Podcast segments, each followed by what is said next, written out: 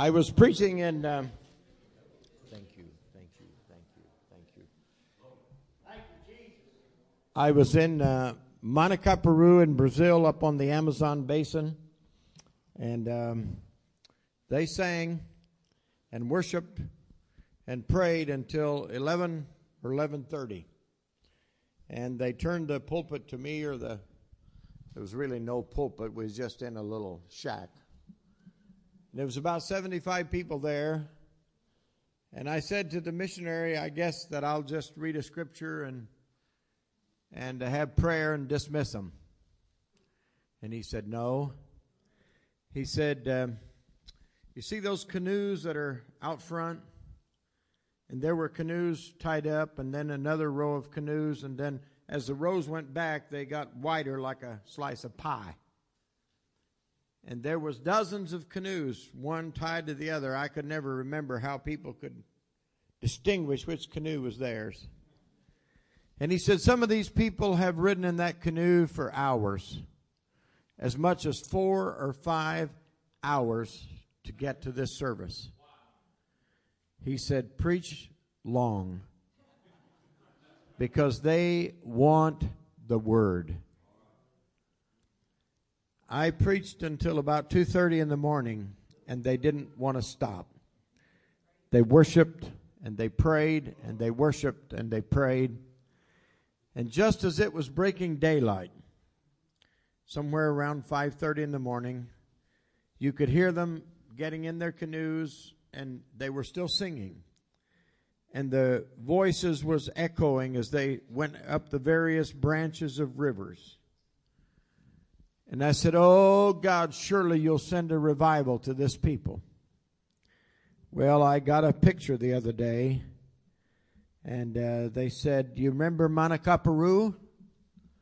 And I said, I sure do. They said they have now exceeded 5,000 people in Manacapuru. Do you know what brings revival? Do you know what will bring a move of God? Prayer and worship and sacrifice. Do you know the last commandment was not I'm coming back? It was talked about. He said, You must repent. We could have a siege of repentance starting in the church and going out to the community.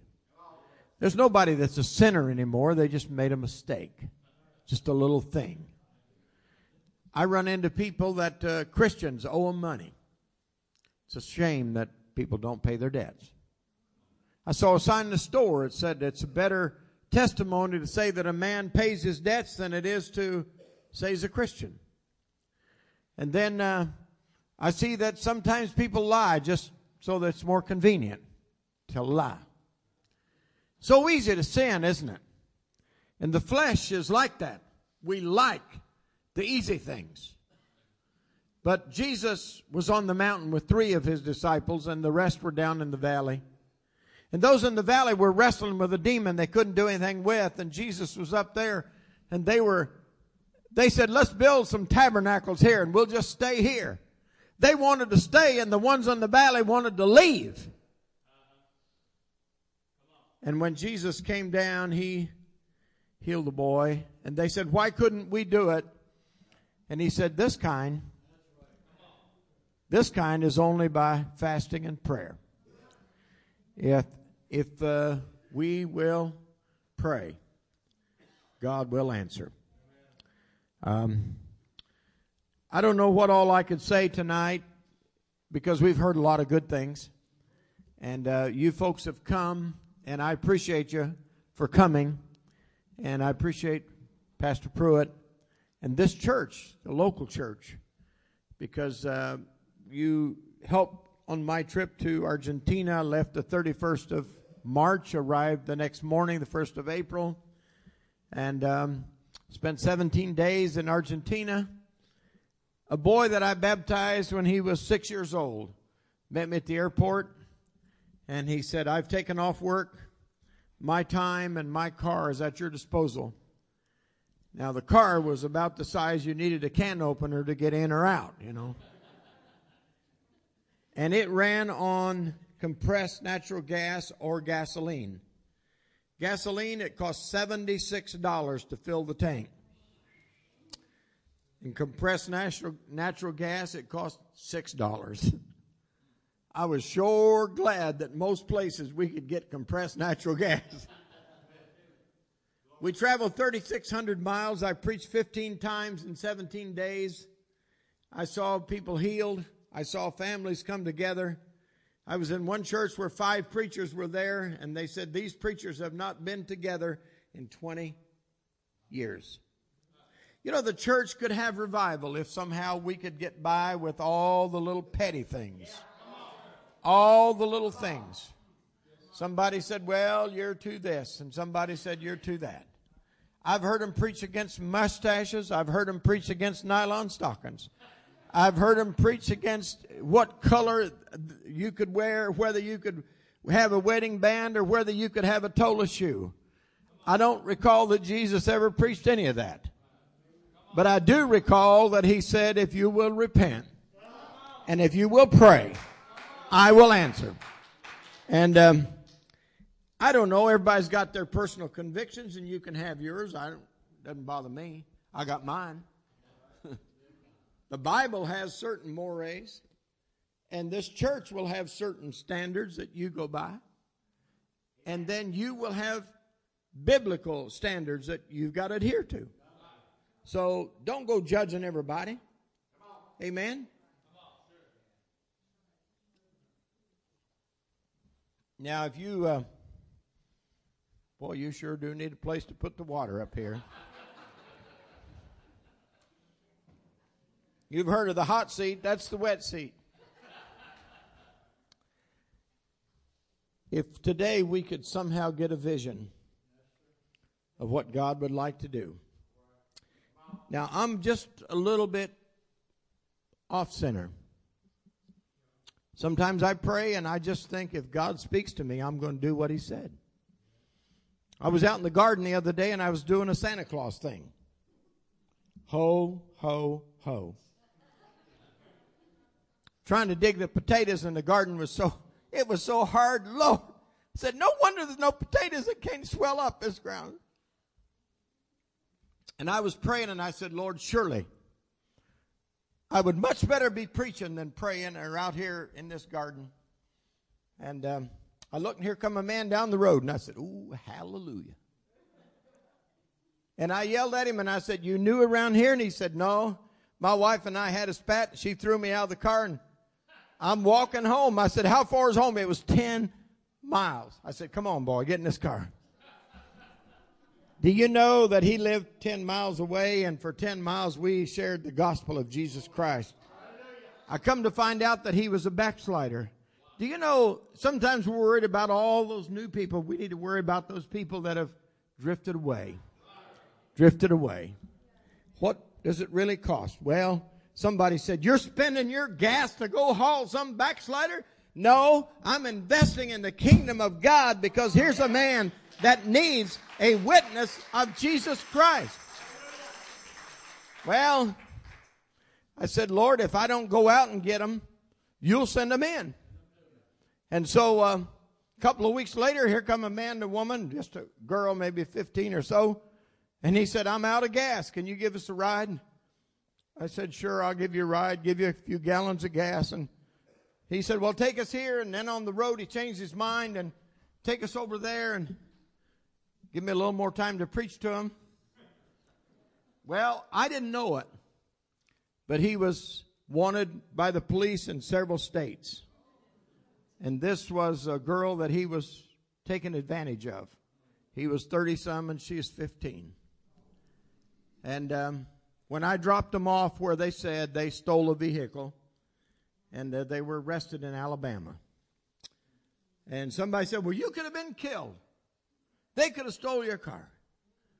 Well, if you die, you go to be with the Lord. And they make cars every day. They'd be glad for you to go buy another. But they don't make people that need the Lord. They have a need. Need to spend some time. Psalms 90 and 9. Have you ever heard that? The ninety and nine were safely laid. No, they don't pay me for singing. You can believe that, brother. 90 and 9. Have you got it?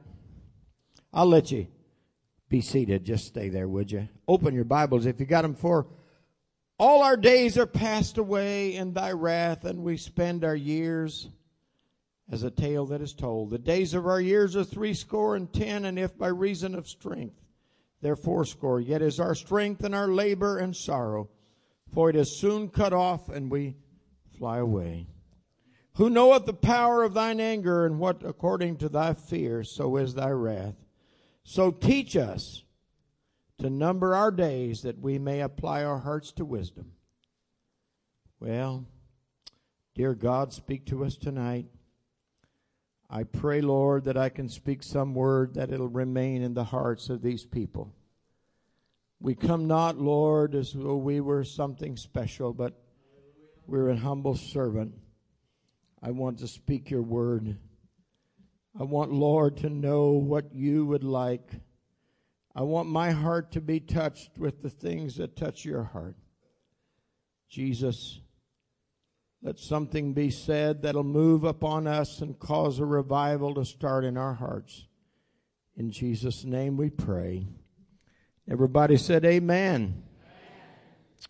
Do you know that the United States of America spends $20 billion a year on cat and dog food?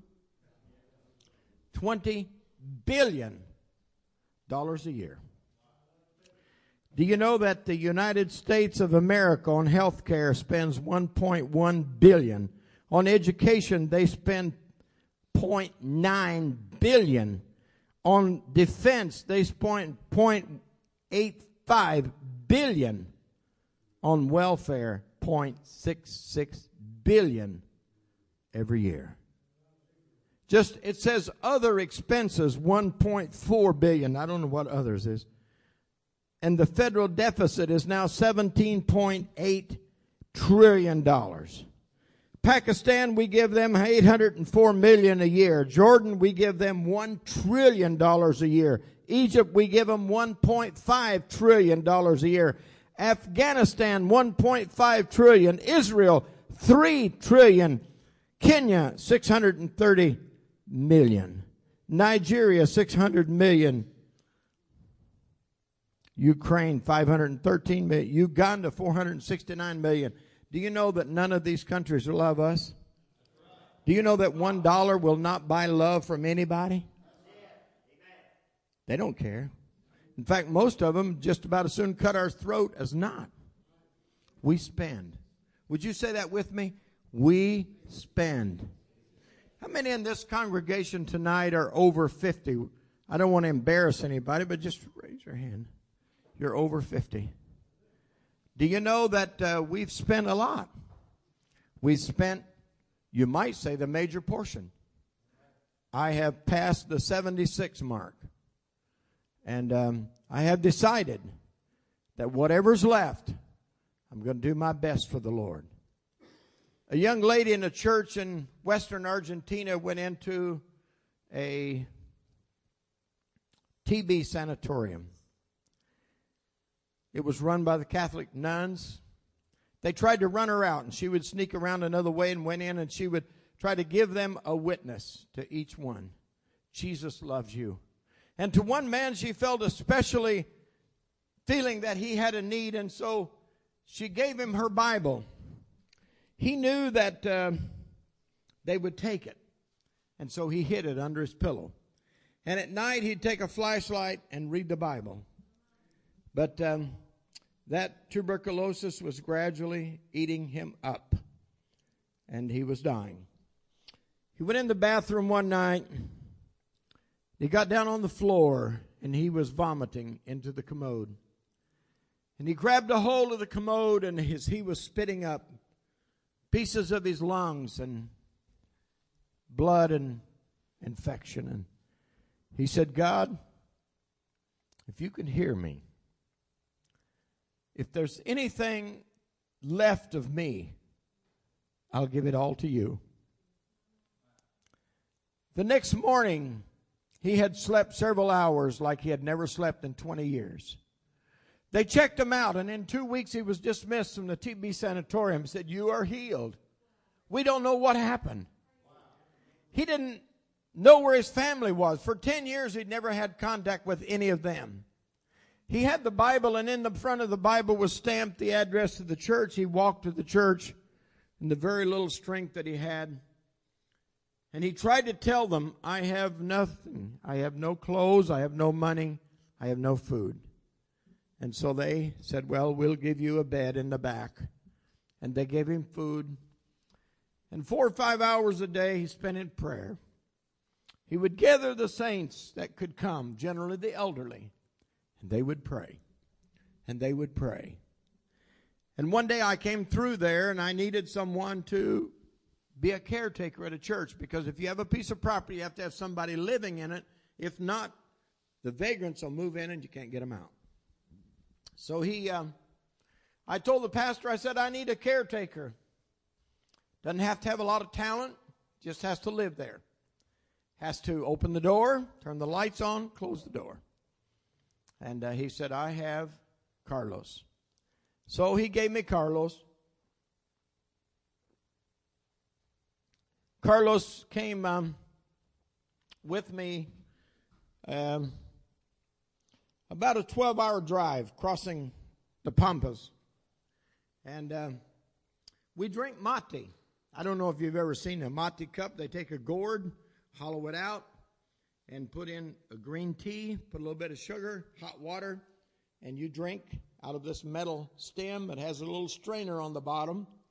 Then you put a little more sugar and more hot water and pass it to the next guy, and it goes around and around and around until the herbs are kind of worn out, and then they throw them out and put some new ones in. So on the trip, we began to drink mate. And he was a great mate drinker. He served himself, and then he poured uh, the mate for me and said, Now he's just been healed of tuberculosis. and he didn't say a word. And I didn't say a word. Do I really believe that God's healed him? Because if he hasn't, I'm going to have tuberculosis. And um, I drank from the mate cup after him. He began to worship God. And he prayed and cried and worshiped for probably 300, 400 miles. We got to Buenos Aires. He cared for the church and he people would come by begging and he'd win them to the Lord. There they have little carts go down the street and they'll yell out, rags, rags, or they want scrap metal and they'll say, basurero. And they want you to give them a few pieces of scrap metal and over the day they'll gather here and there and they'll go sell it. And he told a man, he said, we don't have any scrap here because we take lives that are on the scrap heap and make them new brought the man in, sat down. Three hours later, we baptized him in Jesus' name. And he went on to pastor a good church. And so, well, I'll tell you that Carlos became the assistant pastor and then he became the pastor. And the church grew from about 75 people to over 600 people. This is a man that can barely read and write, but he knew how to pray. Well, he died a few months ago, and um, he was on his knees in prayer. Somebody walked into the room, and he looked up and he said, It's okay. And about that time, they said two angels reached over carried him away. He was gone. He spent everything he had. We spend our days as a tale that is told. We spend. They say people go to yard sales and spend not because they need it, but because it's cheap. They think they'll get a good buy if it's cheap enough. I may need it sometime. And our houses and our lands are covered with things that we thought we might need. Saul of Tarsus was hid among the stuff. He could hide anywhere today. I'm guilty. I stopped at a flea market today, and the guy had white shirts. In the Amazon basin, there's now 126 Bible schools. The teachers get their fare paid if they ride a bus or if they ride a boat. And oftentimes it's a boat to go to somewhere to teach or to preach. And we pay their fare, maybe 25 cents or 50 cents each way. But uh, at the end of each semester, they get a necktie and a shirt. I believe I've got almost a thousand neckties into that area. And um, white shirts are pretty valuable to them. I stopped at a flea market today and the man had a whole bunch of white shirts, brand new, $3 a piece. And I said, uh, he said, if you buy more, I'll give you a better price. Well, I'll shorten the story. I got them for 90 cents. I just believe the Lord's money is very valuable. And uh, they'll go in a duffel bag and they'll go to Brazil, to the Amazon, and they'll be put on some preacher, and he'll be so happy. He'll be so thrilled. We spend, we spend our time. Somebody said, I don't have time. Um, it's an amazing thing, you know. A man said to me, I just don't have time to go to church. So we talked on a while and I said, You like to fish? He said, Oh man, I love to fish. I said, How about let's go fishing tomorrow? Oh, he said, I'm going to take off work. We're going to go fishing. I said, You are a dirty, stinking liar. And he looked at me and said, What? I said, You didn't have time to go to church, but you had time to go fishing. People got time to go hunting. Hunting season comes in, man. One pastor told me, he said, I just about got to dismiss church during the hunting season because everybody's gone. We spend, we spend our time in what we think is important. What is important to you? What's important? I moved into a community. Somebody said to me, said the people here are the most unfriendly people in the world. They don't like me. They don't like, you know. I said, You ever go out and talk? No, no, no. You don't want to talk to them. These people, you can't hardly get along with them. Well, the first day I met five families on this side. By the end of the week, I'd met everybody on the next block. Within two weeks, I'd met everybody about five blocks around.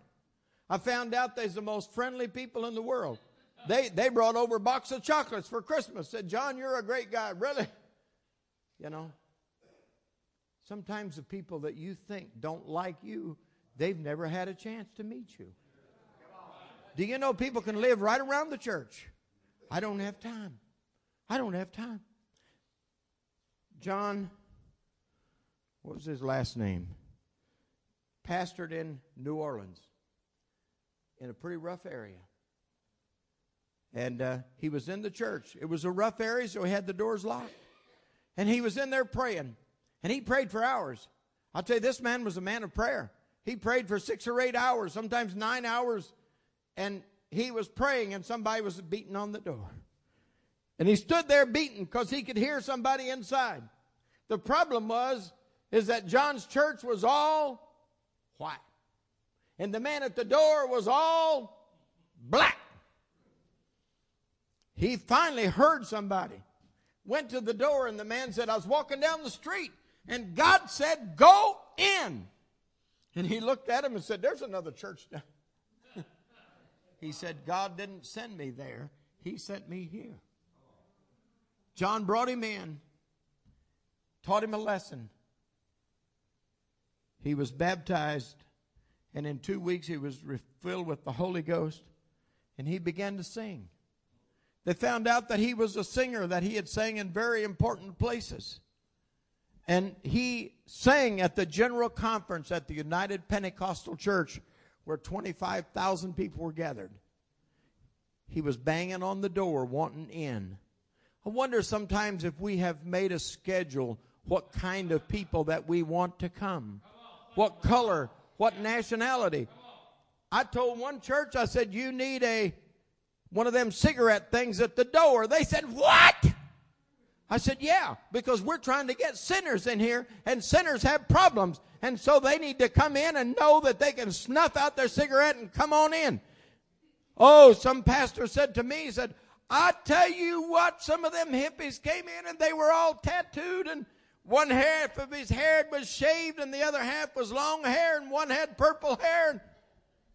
I'd be glad to have a church full of them because they need the Lord.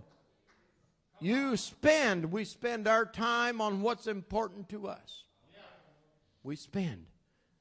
See, some of us have spent a major part of our time.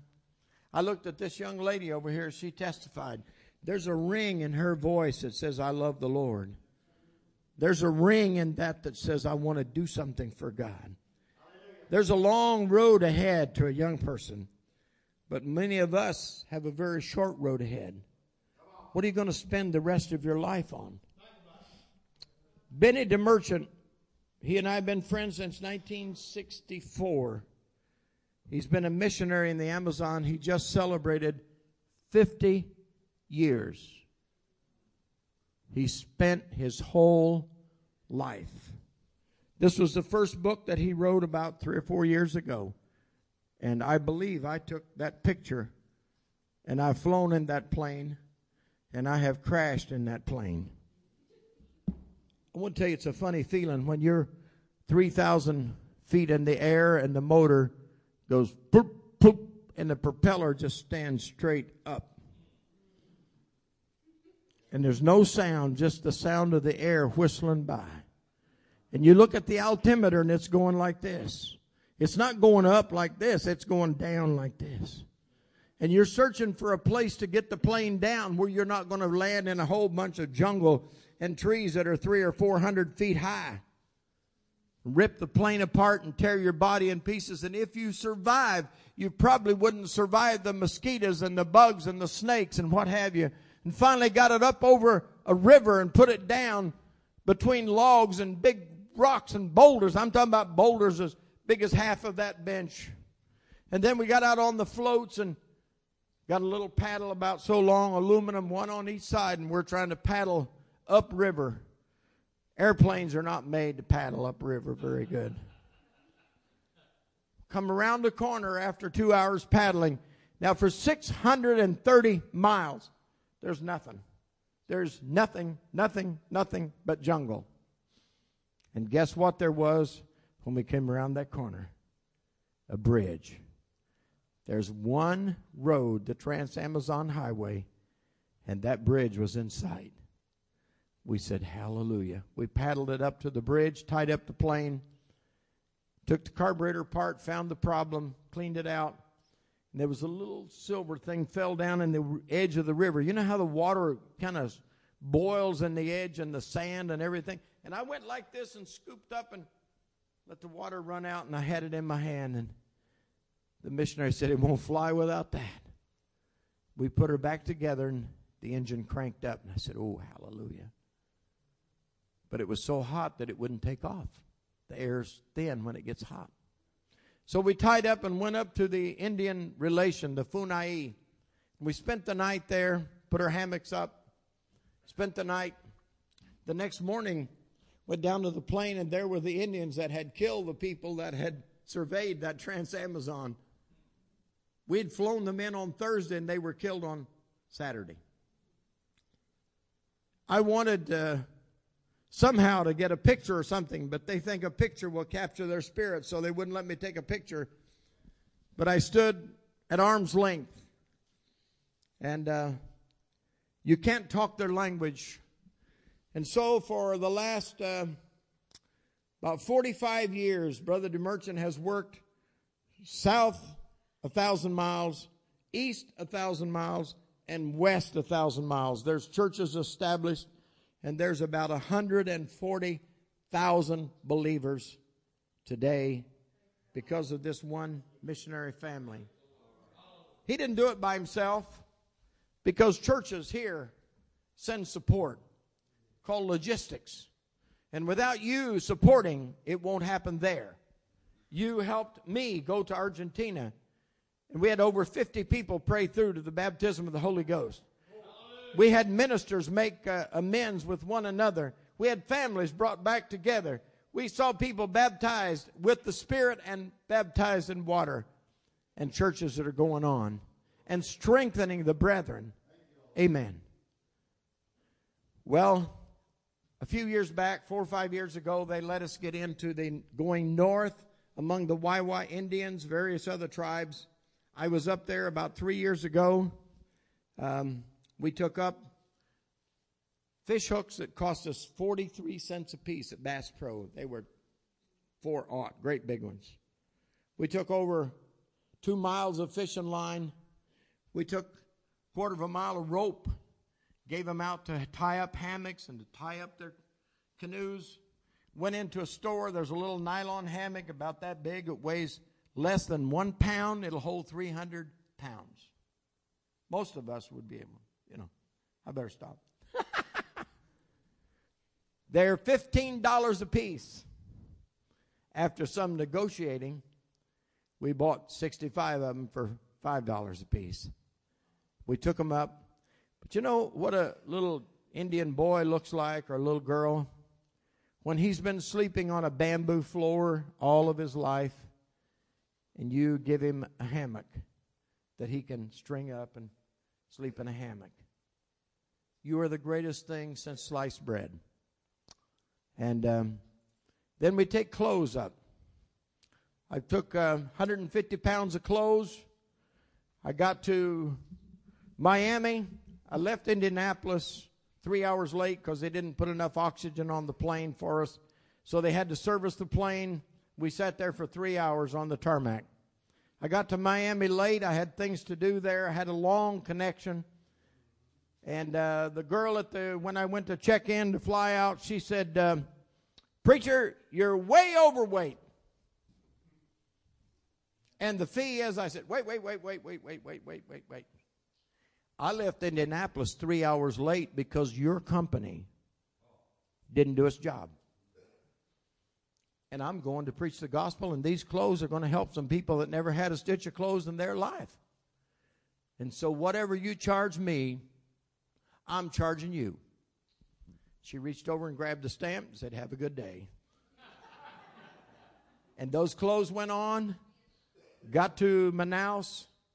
Two days later, I got in one of those little planes and flew two and a half hours across the jungle and landed and gave away fish hooks and fishing line and hammocks and, and clothes.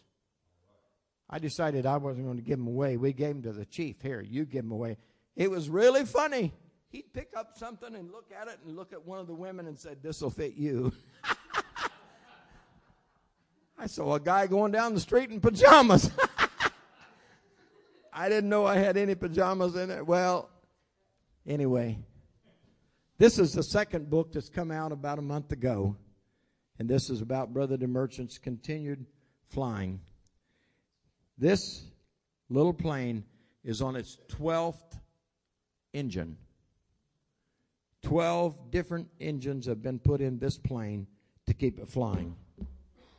How much does it cost? What's the price? What's it worth? Well, gasoline is about seven to ten dollars a gallon for aviation gas. And that 206 burns one liter of gas every minute. There was a lady up the Amazon River, way up, and uh, she uh, sent word that she had started a group.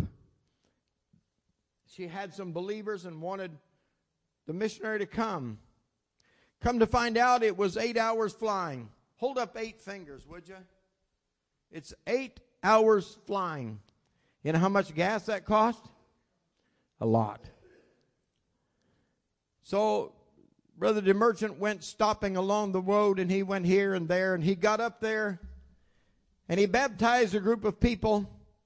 And this little woman was so sincere. She was pioneering a work by herself, doing a great job. And uh, but DeMerchant said, Sister, I really appreciate what you're doing. I want to tell you, thank God for the ladies that are dedicated to God because they do such a great work. They really do. They, they hold up in prayer. Prayer warriors, women are terrific. They do a terrific, terrific job. And he looked at this little woman and he said, I probably won't be able to come back. And he tried to explain to her what it, you know, what was involved. This woman had never owned a car. She had never owned a bicycle. She had never even flown in a plane. She had no way to have a concept of what it was like or what it would cost. What's it really worth? What's it worth? And uh, she said, I will pray, and God will give you the fuel to come back. He got in the plane and started flying back and said, That poor lady has no concept. She's ignorant, lives in the jungle. She has no idea. She and he's flying along, and now eight hours flight is a long flight. And when you start out real early in the morning, you're flying east, and the sun is right in your face. And that cabin gets really warm. I probably shouldn't tell you this because most of you won't believe it. But the missionary fell asleep. And when he woke up, he looked over in the right seat. There was a man in a pilot's uniform. And he said, Go back to sleep. I got it under control. He immediately fell back asleep and he woke up and looked at his watch and he'd been asleep four hours. And when he turned over, the man disappeared. And he said he was right on course. The compass reading was exactly right. An angel of the Lord. And that little woman is up there praying, and he got back home, and it was Saturday, and he's really, really tired. I mean, he'd been out preaching and flying and lugging gas cans and doing this. And he went to bed and he slept, and he got up Sunday and went to church, and one thing and another, and Monday morning, so a guy at the door and said, I'm looking for Benny, Pastor Benny. And his wife went out and said, He's resting. He said, I need to see him. Said, No, he's resting. He said, I have to see him. She finally let him in and called the, her husband. He come down. He sleeps upstairs in a hammock. He come down and said, What do you need? He said, I am from Lloyd's of London. I've flown here from London, England, and I have insured a boat of hardwood lumber for $2 million. And it's stuck on a sandbar upriver.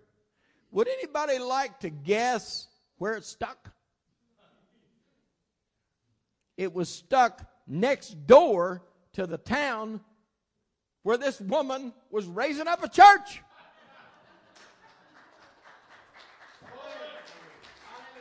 Does God really care about some people way up there in the jungle?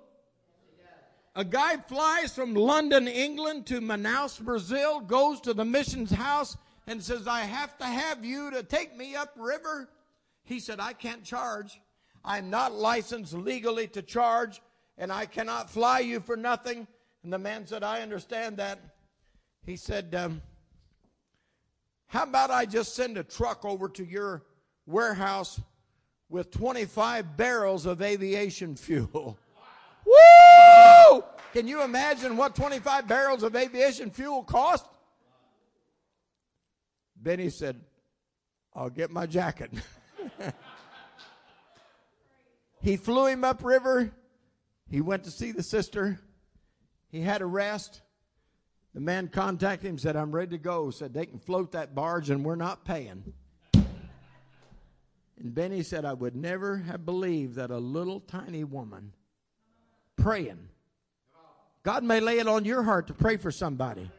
He may lay it on you to do something special, something out of the ordinary, something that will sound stupid or foolish or unreal or unreasonable.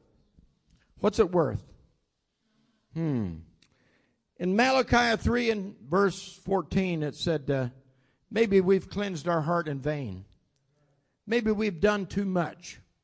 I've heard Christians say, maybe I've given too much. A man said to me, he said, I've paid tithes all my life, and what have I gotten? I said, Well, you got up every morning and had breakfast, and you've had it for the last 50 years. It sustained you, and it's kept you. What have you gotten? You've gotten the Word of God, you've gotten strength, you've gotten spiritual encouragement, you've gotten a minister of the gospel that will preach to you, you've gotten an opportunity to be involved in an outreach around the world. What have you gotten? It's not what you can hold in your hand. It's not what you're going to have. Let me tell you something. Nothing you can hold in your hand is going to go with you. My last brother passed away in May. And uh, we were very, very close. But toward the end, he got so ill, I just prayed that his passing would be peaceful.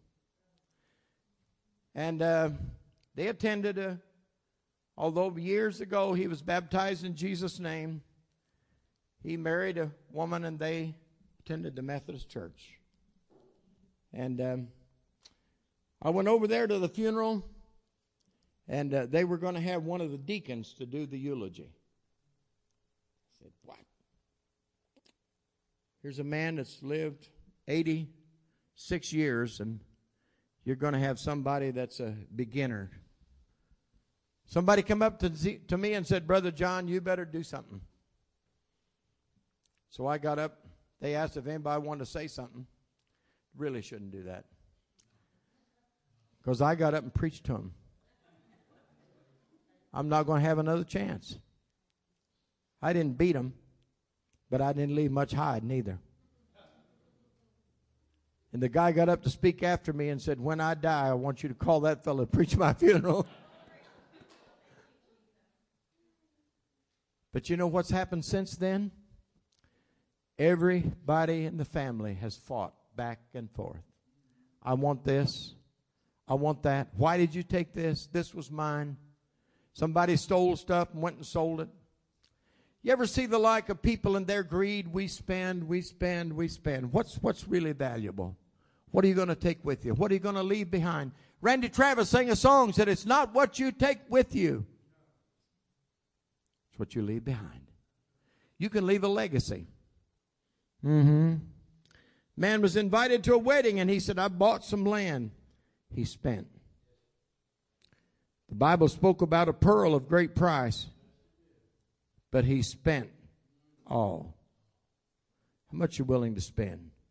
I was in a service the other day and there was a real need for a mission work. And I, I felt moved. And I wrote out a check, and I'm not bragging, I wrote out a check for $100. And I got up, and the pastor wasn't hardly making a push. I said, Can I say something? Because there were people sitting there that could write a really big check. I said, You don't want to die and leave a lot of money in the bank? Why don't you get involved? Do something that'll have eternal values. Those 140,000 believers in the Amazon most of them I don't know. I've met some of them. But I've carried in probably a thousand neckties. I've carried in ballpoint pens by the hundreds and even thousands. Because if a kid is in school and he has a ballpoint pen, he'll stay in school. And he's happy and proud. I've carried in clothes for the Indians. I've carried in fish hooks. I've carried in this. I've carried. I don't know how much. I went in one time and had a duffel bag. You know what a duffel bag is? They weigh about three pounds. A suitcase weighs 13. Duffel bags are great. You can pile all kinds of stuff in them. And I had five, four thousand five hundred dollars or six hundred dollars worth of airplane parts in that duffel bag with clothes stuffed around it. The missionary said, "Bring a fishing rod." I wasn't quite sure what that was all about, but I do like to fish. So I got up to the conveyor belt and they x-rayed. They used to check it, you know, open the bag and stick their hands in and they're not going to empty out a duffel bag. They just feel around the top. When I saw the x-ray machine, I started sweating. Anybody here ever sweat when it goes down the back of your neck and runs on down and reaches your shorts and eh? it's a very uncomfortable feeling, but I was sweating. I said, Now, Lord, I need your help. Now, threw that fly rod on the conveyor belt. The guy behind the machine looked up and he said, Oh, va pescar. They told me don't speak Portuguese. And I went like this. Anybody know what that means? I'm going fishing. Va pescar. And I threw my duffel bags on. And he's looking at me and I'm looking at him. And I just kept going, mm. and I went like this. And he said, Grandon. Now, grande is big, but grandon is really big. There's three sizes of fish. There's small and medium. Then there's one that got away. While I was looking at him and he was looking at me, my duffel bag went through and all them parts was being x-rayed and he didn't see a thing because he was looking at me and I was looking at him. And I grabbed the bags and started out the door and the missionary looked at me and he said, I brought $500 to bail you out of jail because I was sure he was going to be arrested. I keep that plane flying. Do I expect some reward? Absolutely not. But I know this it'll reach another city, another town, another village.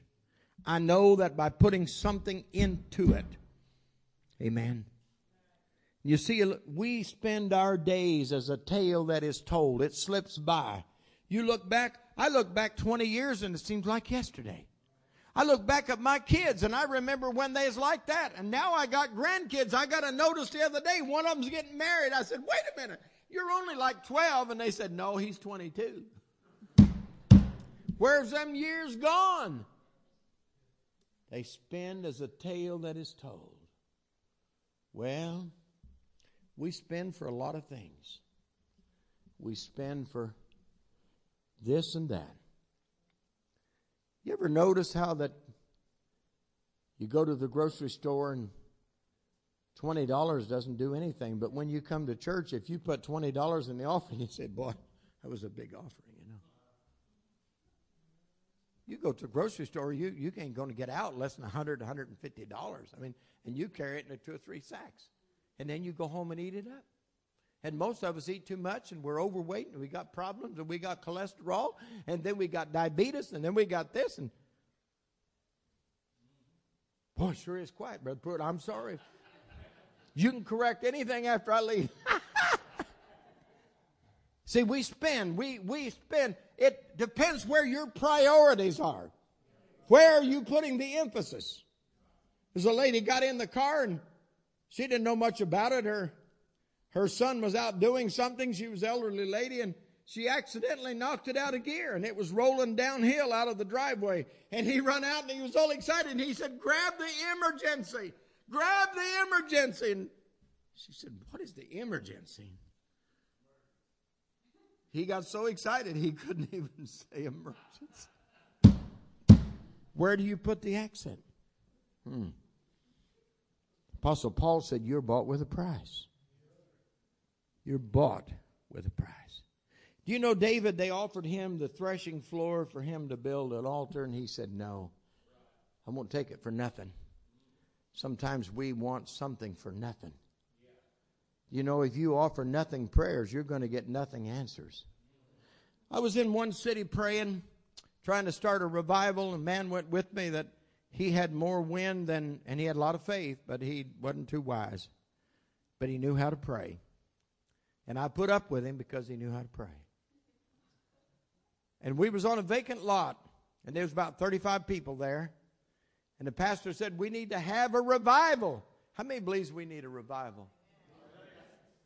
So we was fasting and praying and working. And uh, a woman came in with a withered arm. She'd been kicked by a horse on the shoulder, and her arm dried up. And... Um, she came forward for prayer, and this brother with me that I, I call him Wild Faith, he said, Just raise your hands and praise God. This one went up easy. And oftentimes that's what we offer to God. That's which cost us so little. It's easy. We do the easy thing. There's people that would have been here tonight, but wasn't easy. And so he said, Come on, raise your hands. As she started pushing that withered arm out, I was standing about one step from her. Her arm was about that big around. It was withered up and it was the color of brown shoe leather. And as she started pushing it out from her body, you see, you do what you can do, and then God's going to do what He's going to do. Sometimes we don't try anything that we cannot do. And if you don't ever try anything you can't do, you will never see God do anything that He can do. She started pushing it out, and as she was pushing it out, I stood there and I saw the blood vessel begin to pump. Boom, pump. The hair on my head stood up, and glory to God. I started praising God and shouting. People were dancing, and, and then they'd get quiet and weeping because as she started up with that arm, the flesh was growing back on the arm. God wanted to be glorified. Remember what Jesus said this was done that he might be glorified. There's miracles all around us waiting for God to be glorified. She kept going up, and it was a lot of effort. But as she was pushing, the flesh was growing. And when she got to the top with her arm extended, I saw that hand, and it looked like a, a claw of a bird that had drawn up. And she started moving those fingers out, and all of a sudden they began to flex, and blood vessels were flowing. God was doing a work. Do you know the Lord began to open up that city? It was not without opposition. I was arrested the next two or three days. I was arrested several times. And uh, the Catholic bishop sent word to put me in jail, and they put me in, and then they got me out. I baptized a lawyer, baptized an undercover policeman, and they got me out. And the Lord got me out. And they come back and said, We're going to sit in a service and watch everything you do. I said, Sit here and listen, boy. You need to hear it too. but you know something from that miracle? God performed more miracles and more miracles. Two young men said, Why don't we see miracles like in the Bible? I said, You read in the Bible where it says they come by fasting and prayer. These boys went out, foothills of the mountain, and camped out by a brook for six weeks. Five days a week, they didn't eat one bite. They drank water from the brook. And they spent a minimum of eight hours a day in the Word and in prayer. When they came off of the mountain, they'd come back on the weekend and be in church and have something to eat and wash up their clothes and go back on Monday morning. In six weeks, they came off the mountain. And let me tell you something. People were calling. The Spirit of the Lord began to move out. There were, there were people calling, have them come. They went to the insane asylum praying for people and they'd walk out whole. They would go into the hospitals. People were being healed. Ambulances would pull up in front of the house and people would get out crippled and go away walking and healed. Let me tell you something. If we got a vision of spending some time and some effort into praying and fasting and seeking God, don't just put empty hands on empty heads. You need to back it up with some prayer and fasting. Yes, sir. In Lima, Peru, some brethren were trying to start a work and preaching. Let me tell you, when you're starting a new work in an area where there's not much, oh, by the way, in that city where the woman was healed, I was there in April, and there's five big churches. They just dedicated a church that'll seat a thousand people. Thousand people. It all began with a little tiny group. In Lima, Peru, they were trying to get a work started. They stoned the church, they stoned the roof, they stole the buildings, they broke out the windows. And they decided every time a stone hits the building, say, Praise the Lord. Every time something hits, they Praise God. Glory to God. Finally, they quit stoning because they couldn't win. And they went down the street and they said, they found a man that was crippled. His hands were drawn up like this and his feet were drawn up. And they came and they walked through the door and came in and flopped him down on the altar and said, Here, see what your God will do. You don't want to put God to the test because God's going to do something. And them four young fellows, ruffians from the neighborhood, roughnecks, they stood there and watched, and while they prayed, that man's arms and legs straightened out and he stood up. Those men fell on their knees and began to cry and pray. And they worshiped God. I was in Lima, Peru about four years ago, and I saw miracles and wonders. I was in Lima and down in the Amazon Valley in Iquitos, and then I was up in Guayaquil at 14,000 feet. Well, what's it worth? How much is a soul worth? How much are you willing to spend? What are you willing to do? What kind of effort are you willing to put out? What will you do tomorrow or next day? You're going to spend your life as a tale that is told.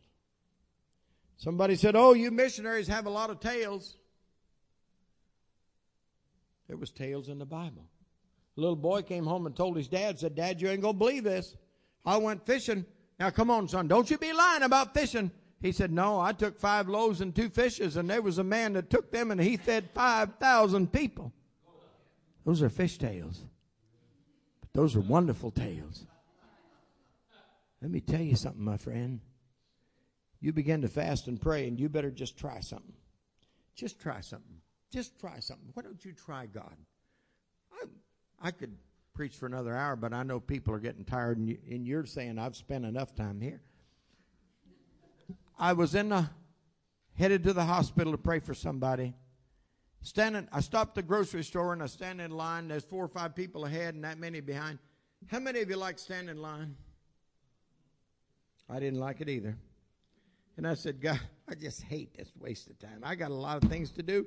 I got a long list of people to visit. I really don't want this.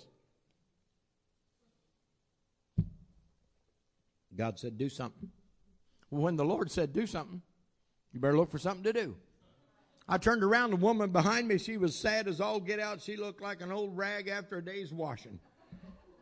And I reached around, took her by the hand, and I said, Lady, you're sad. Let me pray with you. And I prayed with her, didn't even know what was the matter.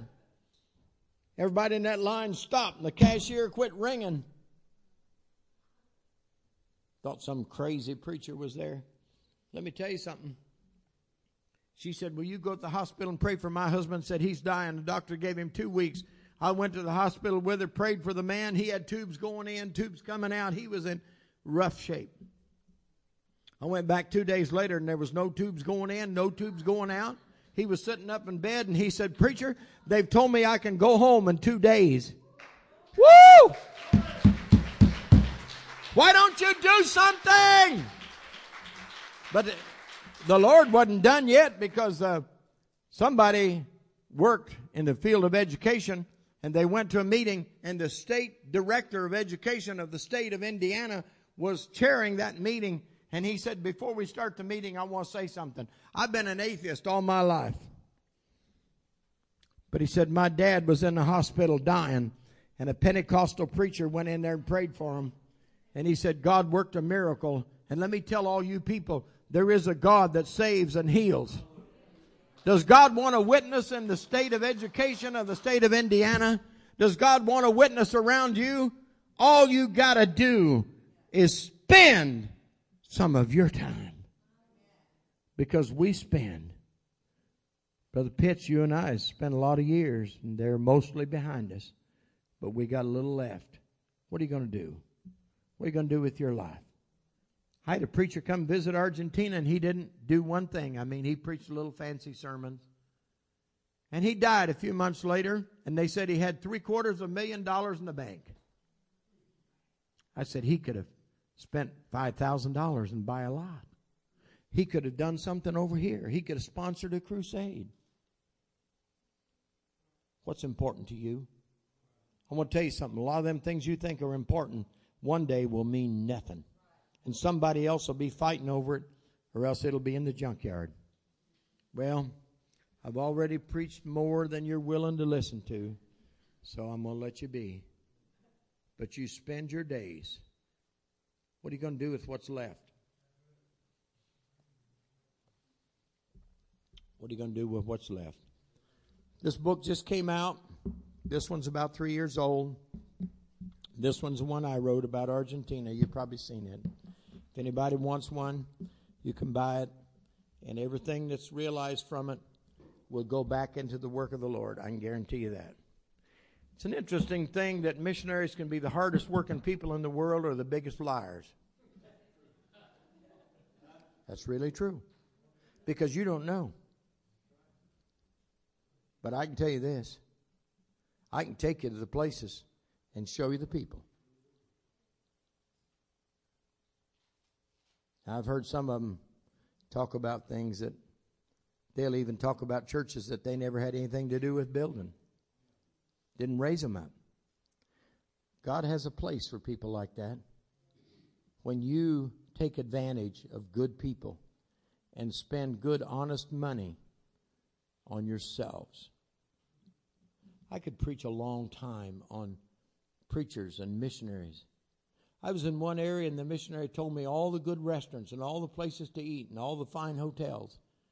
He never talked one thing about any crusades or revivals or nothing. He spent his time doing other things. What depends on what you invest in. Are you investing in the kingdom of God? Are you investing? Why don't you really examine where you are? Amen. If our church, and I say our church, the church of the name of Jesus Christ, could somehow get the vision, we could do something in the last days. We all know it's the last days. Everybody can tell you about the last days. We could do something. You spend. Spend your time spend your money. Some of you fellows has got a deer rifle you wouldn't trade for your wife. You know, you you love that thing so much. What would you spend? What would it really cost? Hmm. We spend our days as a tale that is told. We spend more on cat food than we do on missions. How can we face God and say, I love the Lord and I love the lost? You spend some time. Are you willing to fast and pray? I know a church that fasts three days every three months. They have three days of fasting and prayer every three months. But let me tell you something. When they come out of them days of fasting and prayer, I have seen, I have seen the lame walk. I was there at that church doing some work, doing some carpenter work. People drove in. In one week, 10 families drove in off the street and said, I was driving down the street and I felt the Spirit of the Lord. And I'm out there sawing boards. And they said, Will you tell me about the Lord? 10 different families in one week. What happens? Fasting and prayer. Jesus said it'll only happen with fasting and prayer. What are you willing to spend? Do you want to do something for God? Do you want to die and leave a legacy behind you? You want to say, I've done something for the Lord? A preacher told me the other day, he said, every one of his kids are going to die lost. That's the saddest story that I have ever heard. And then I'll tell you one verse in the Bible that's really sad. They said the children of Ephraim, they had bows, but when the enemy came, they ran. You've got it. What are you going to do with it?